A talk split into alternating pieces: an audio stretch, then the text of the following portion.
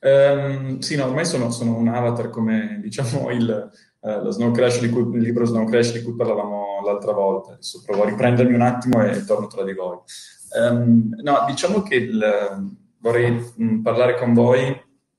uh, di quello che è un po' l'evoluzione del mondo dei videogiochi, cioè giusto per uh, capire come siamo arrivati a, a, dove siamo ad oggi, dove siamo adesso e qual è un po' diciamo, il racconto dei videogiochi. Um, siamo partiti tutti, chi c'era, chi, chi non c'era, um, dal, uh, play, uh, dal pay to play, che quindi era la famosa macchinetta al bar dove mettevi le monetine e giocavi a quei giochi, a quelle macchinette arcade, piuttosto che ai CD per la PlayStation o per il computer. E questo però uh, è cambiato in maniera devastante con la rivoluzione digitale. Quindi con la possibilità di eh, accendere il computer e scaricare un software. Questo è un po' quello che ha creato, che è stato un po' la, l'apripista eh, per tutto quello che è stata la rivoluzione digitale anche nel mondo del gaming, come in tanti settori, ma anche nel mondo del gaming. Considerate che eh, nel 2009, vi do una chicca, eh, nel 2009 circa l'80% dei giochi venduti negli Stati Uniti era venduto tramite un negozio fisico. Nel 2018, quindi neanche tantissimi anni dopo siamo scesi al meno del 20%, quindi il mercato è stato totalmente stravolto da questa rivoluzione digitale. Il, um, così facendo le, è stato un gran passo avanti per le case produttrici di videogiochi, per tutti quelli che operano i videogiochi, perché si è bypassato tutto il tema del retailing, del negozio fisico, della necessità della presenza fisica del gioco su un CD o su qualsiasi strumento fisico. Um, avendo poi passato quindi questo, questa problematica, qual era l'obiettivo delle case di giochi? Era fare più fatturato possibile, più margini possibili, come in tutti i business.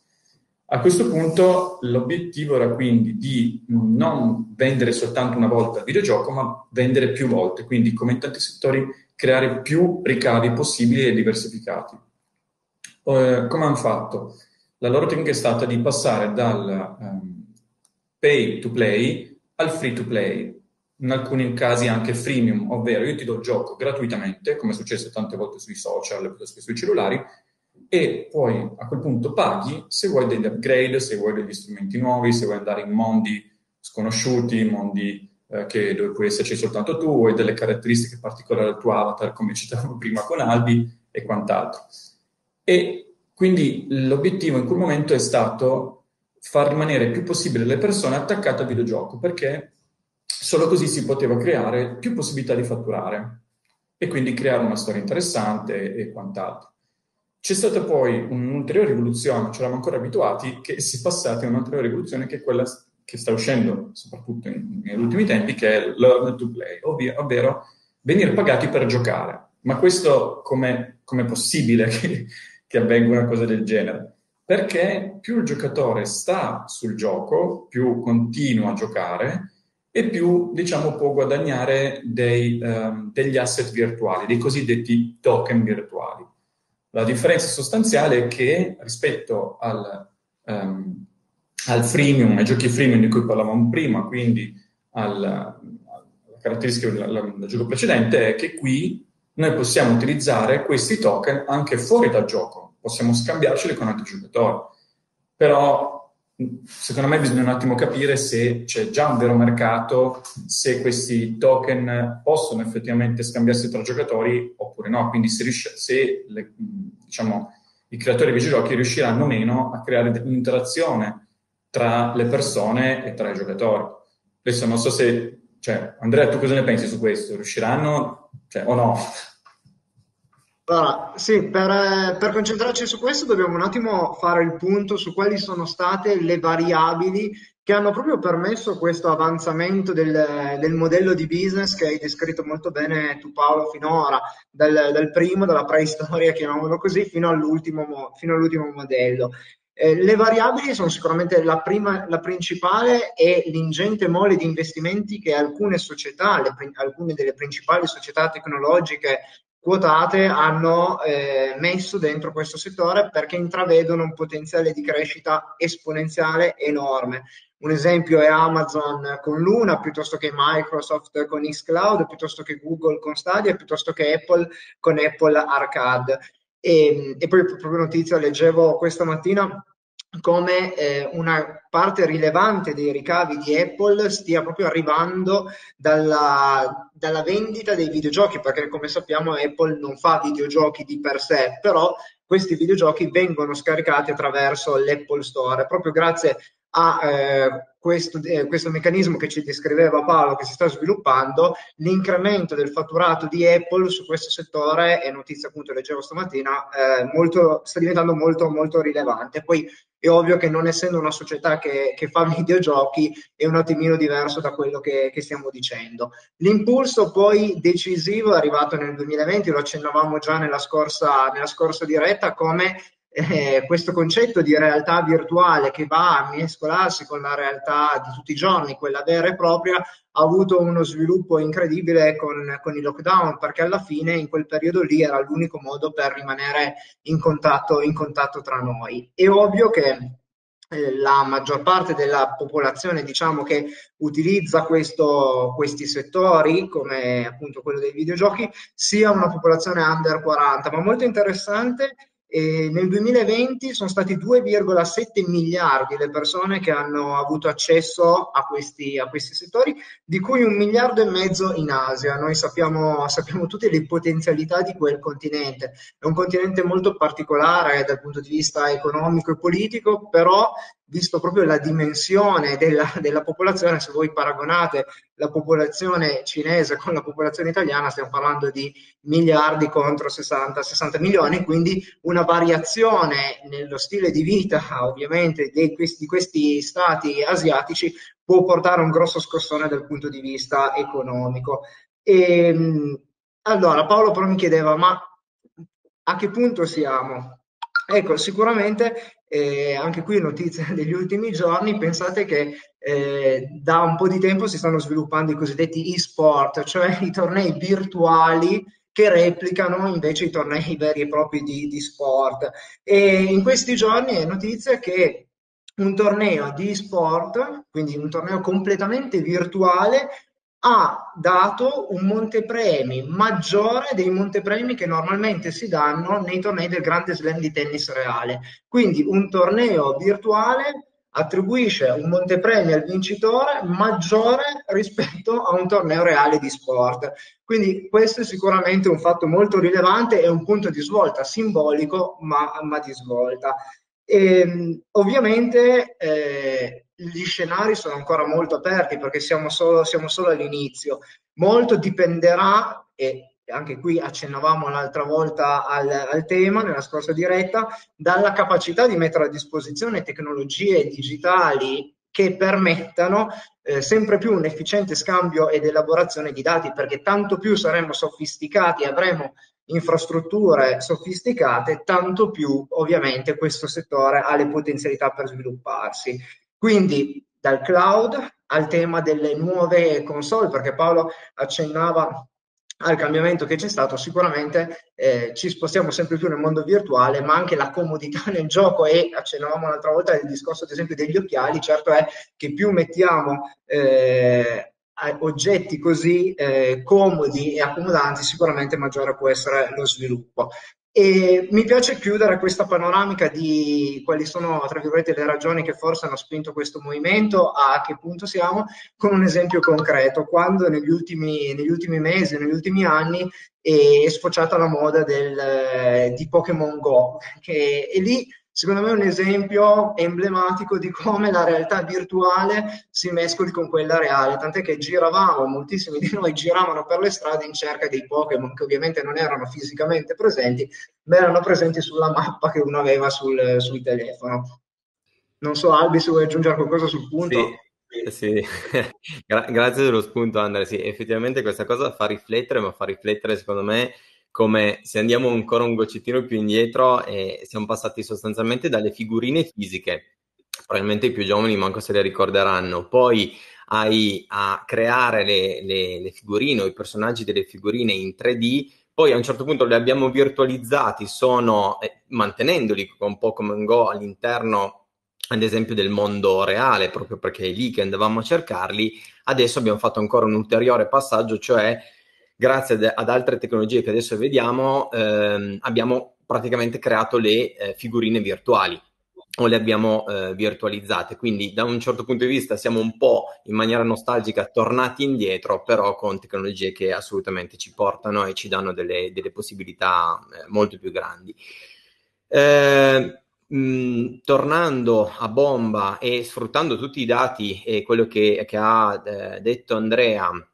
e tutte le, le giuste osservazioni che ha fatto Paolo, io mi ricollego e cerco di concentrarmi su quello che è il modello di business del play to earn, dove eh, si parte dall'innovazione eh, tecnologica che permette anche, garantisce questa tipologia di business, che è ehm, il, l'aver introdotto un concetto di eh, proprietà e di esclusività, cioè attraverso eh, la blockchain e nello specifico in alcuni giochi che già sono ehm, stati pubblicati sostanzialmente grazie agli strumenti degli NFT abbiamo l'opportunità di poter essere certi di avere la proprietà e, l'esclus- e l'esclusività di un determinato bene, naturalmente virtuale, eh, all'interno del, del, gioco. Quindi non è più un semplicemente comprare un potenziamento magari di un personaggio, pagare per quello perché così mi diverto di più, ma è ehm, acquistarlo, averne la proprietà e poi decidere cosa poterne fare. Sostanzialmente gli acquisti in un gioco play to earn che basato su questo concetto di business diventano un po' come se fossero degli investimenti, mh, mm, perché il bene che vado a comprare anche se è virtuale, diventa a tutti gli effetti un asset eh, di cui noi possiamo disporre che potremmo utilizzare per scambiarlo con gli altri giocatori oppure anche solo conservarlo perché magari immaginiamo che il suo valore aumenterà nel, nel tempo. Tutto ciò è, è logico che comporta un po' il passaggio o meglio, diciamo così, l'integrazione, perché è importante che ci siano tutti e due gli aspetti, eh, da giocatore a giocatore investitore, cioè una, un soggetto che ha un, una visione un po' più ampia rispetto semplicemente a quella di divertirsi e occupare del proprio tempo libero. Una caratteristica fondamentale che avrà eh, o che avranno o che dovranno avere, mettiamola così, visto che siamo mh, direi all'inizio eh, di, di, questo modello, di, di, dello sviluppo di questo modello di business, ehm, sono innanzitutto una capacità di acquisizione dei, ehm, degli utenti e dei giocatori. Naturalmente qual è il concetto diverso rispetto al, al, al modello di business del free to play? Avremo dei costi di acquisizione più bassi. Perché più bassi? Perché se noi portiamo dei giocatori all'interno appunto del gioco, del game, e questi guadagneranno o eh, giocano e guadagnano di conseguenza, logicamente av- vivranno un'esperienza, eh, diciamo, più soddisfacente dal punto di vista, diciamo, monetario, mettiamola così, oltre che ludico, e saranno invogliati a mh, presentare loro, questi loro successi o eh, comunicare e condividere questi loro successi anche con altre persone, con i propri conoscenti, attivando così quello che è uno degli strumenti più antichi sostanzialmente del marketing, ma anche eh, diciamo uno dei più efficienti che è il classico passaparola. Chi invece punta su giochi e modelli di business free to play, quindi viene a giocare da me per farlo inizialmente non paghi assolutamente nulla, è logico che dovrà avere un costo di acquisizione più elevato perché l'unico modo per farlo sarà quello di eh, spingere sull'acceleratore in termini di costi di marketing e eh, naturalmente in, si pensa costi, questo costi, costi di più. Eh, naturalmente, un ultimo aspetto che bisogna tenere anche in considerazione è che se il giocatore diventa investitore vedrà quel suo acquisto non come una spesa per il proprio tempo libero, per occupare il proprio tempo libero, libero e per divertirsi, ma come un investimento. Se ehm, vi chiedessi quale, eh, rispetto a quali di queste due tipologie di uscite eh, finanziarie sareste propensi a spendere di più, solitamente l'investimento è più probabile, anche perché non è un qualcosa che l'indomani scompare, ma in teoria eh, dovrebbe ehm, il suo valore potrebbe aumentare o comunque rimanere più che altro eh, stabile. Nell'introdurre appunto questo discorso, ehm, cerco di andare a concludere dicendo che un, ci sono eh, costruire un gioco eh, costituito tramite il modello di business, eh, o, o, meglio basato sul modello di business play to earn, è un po' come costruire un, un'economia sostanzialmente, una piccola economia in scala, dove ci sono altri due fattori che sono fondamentali. Eh, tra tutti abbiamo la retention, prima di tutti perché è necessario ed è fondamentale che il gioco eh, sia in grado di portare i giocatori a ritornare. Quindi, dopo aver giocato una prima volta, si sono divertiti, hanno magari anche guadagnato, hanno ehm, fatto una bella esperienza e loro stessi, oltre che a comunicarlo, a condividere quell'esperienza con altri, dovranno ritornare. Tutto questo perché? Perché è necessario eh, che il gioco garantisca una, cerca, una certa sostenibilità economica. Quindi eh, si permetta attraverso un numero stabile e possibilmente in crescita di giocatori eh, di e un sistema di gioco non troppo inflazionato che l'indomani quando io eh, entrerò eh, e troverò di nuovo tutto quello che avevo acquistato, quello su cui avevo investito, magari le mie armi, i miei poteri dei, degli avatar o le mie terre, continuano ad avere un valore più o meno simile, quindi ci deve essere sostanzialmente una sostenibilità economica, altrimenti rischio che se costa troppo non arriveranno nuovi utenti e all'incontrario se ci sono grandi sbalzi l'investitore potrebbe avere paura e quindi cercare di uscire un po' da, da questo mondo, quindi starci lontano. Però, scusami Albi, sì. però sembra una, un qualcosa molto difficile da, da, creare, quindi non è che, da come l'hai descritto, ci sono diversi aspetti da tenere in considerazione e non è così facile come potrebbe sembrare dall'esterno un free to play oppure un, uh, un pay per use. Mm, cioè, ma ci sono già degli esempi o stiamo parlando ancora di cose molto distanti dalla realtà come era ad esempio il metaverso? Cioè, qual è l'idea che vi siete fatti voi? No, guarda, eh, degli, degli, esempi ci sono, logicamente è, c'è una necessità di costruire veramente un, un, qualcosa che se vogliamo che funzioni nel lungo periodo abbia al, come minimo tutte queste caratteristiche e quindi sia coinvolgente. Un esempio fra tutti che avremmo sentito eh, magari tutti quelli che ci stanno ascoltando avranno già eh, sentito, avranno sentito parlare è eh, Axie Infinity, quindi un gioco che sfrutta la tecnologia degli, degli NFT e eh, ci permette sostanzialmente di, di, attraverso delle battaglie, delle, mm, di, di mostriciattoli, mettiamo così, e l- l'opportunità di creare nuovi, di comprarne di nuovi, eh, di avere un'esperienza ludica e nel mentre anche di guadagnarci Mm, vi do due, due, dati, la valutazione di mercato dell'azienda che ha costruito questo, questo, gioco, che ha sviluppato questo gioco è passata a 3 miliardi eh, di dollari e ad oggi ci sono circa 2 milioni di utenti attivi giornalieri che eh, giocano e scambiano NFT. Invece a me come esempio viene Roblox, forse perché ne abbiamo sentito parlare in queste ultime settimane nei vari giornali eh, in quanto ha presentato i dati trimestrali. Eh, e proprio nel momento in cui ha presentato i dati trimestrali già nel pre-market il prezzo per azione è passato da circa 78-79 dollari ad azione a circa 105-110 quindi un incremento pazzesco di valore, se voi fate, fate, il calcolo, siamo più circa un più 40% nel giro di pochissime ore, ma eh, io mi sono chiesto, ma perché? Quali sono i dati presenti in questa trimestrale che hanno fatto aumentare così tanto il valore di, una, di un'azione come quella di Roblox? Beh, se noi andiamo a spulciare un attimo i dati trimestrali, ne leggiamo due macro che sono, secondo me, l'emblema di tutto, cioè il numero di utenti che si attesta sui 47 milioni con un più 31% anno su anno, ma oltre ad avere l'incremento degli utenti sono anche stati bravi, possiamo dire, perché i ricavi eh, si attestano a 509 milioni di dollari con un più 100% rispetto al trime- allo stesso trimestre del 2020, quindi parliamo del primo di luglio al, al 30 di settembre. Questi sono un po' forse due, le due macro ragioni che in parte giustificano questo incremento pazzesco di, di valore che si è registrato nel giro di pochissimo tempo. Eh, ne, ne, saranno felici gli investitori, direi, di, questa,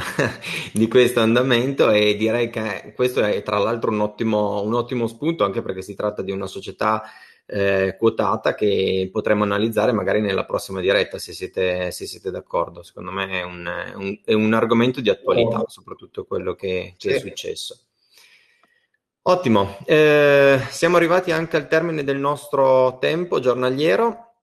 più o meno una ventina di minuti di, di diretta, questo è l'obiettivo che abbiamo. Se vi ricordo che eh, cercheremo di essere più veloci in giornata già di lasciarvi il link con il video della diretta pubblicato su YouTube vi chiediamo naturalmente di commentare qualunque cosa sia eh, sul canale Telegram piuttosto che sul, um, appunto sul link del video YouTube e cercheremo di rispondere a tutti. Se avete delle domande fatele, non, non vi fate assolutamente nessun problema. Inoltre, proprio perché crediamo nel valore della community, noi vorremmo chiedervi se ehm, e eh, è, è, una richiesta che faccio a nome di tutti, di, di tutto il, il, team Bread. Quindi, se avete delle altre persone, degli amici che sono interessati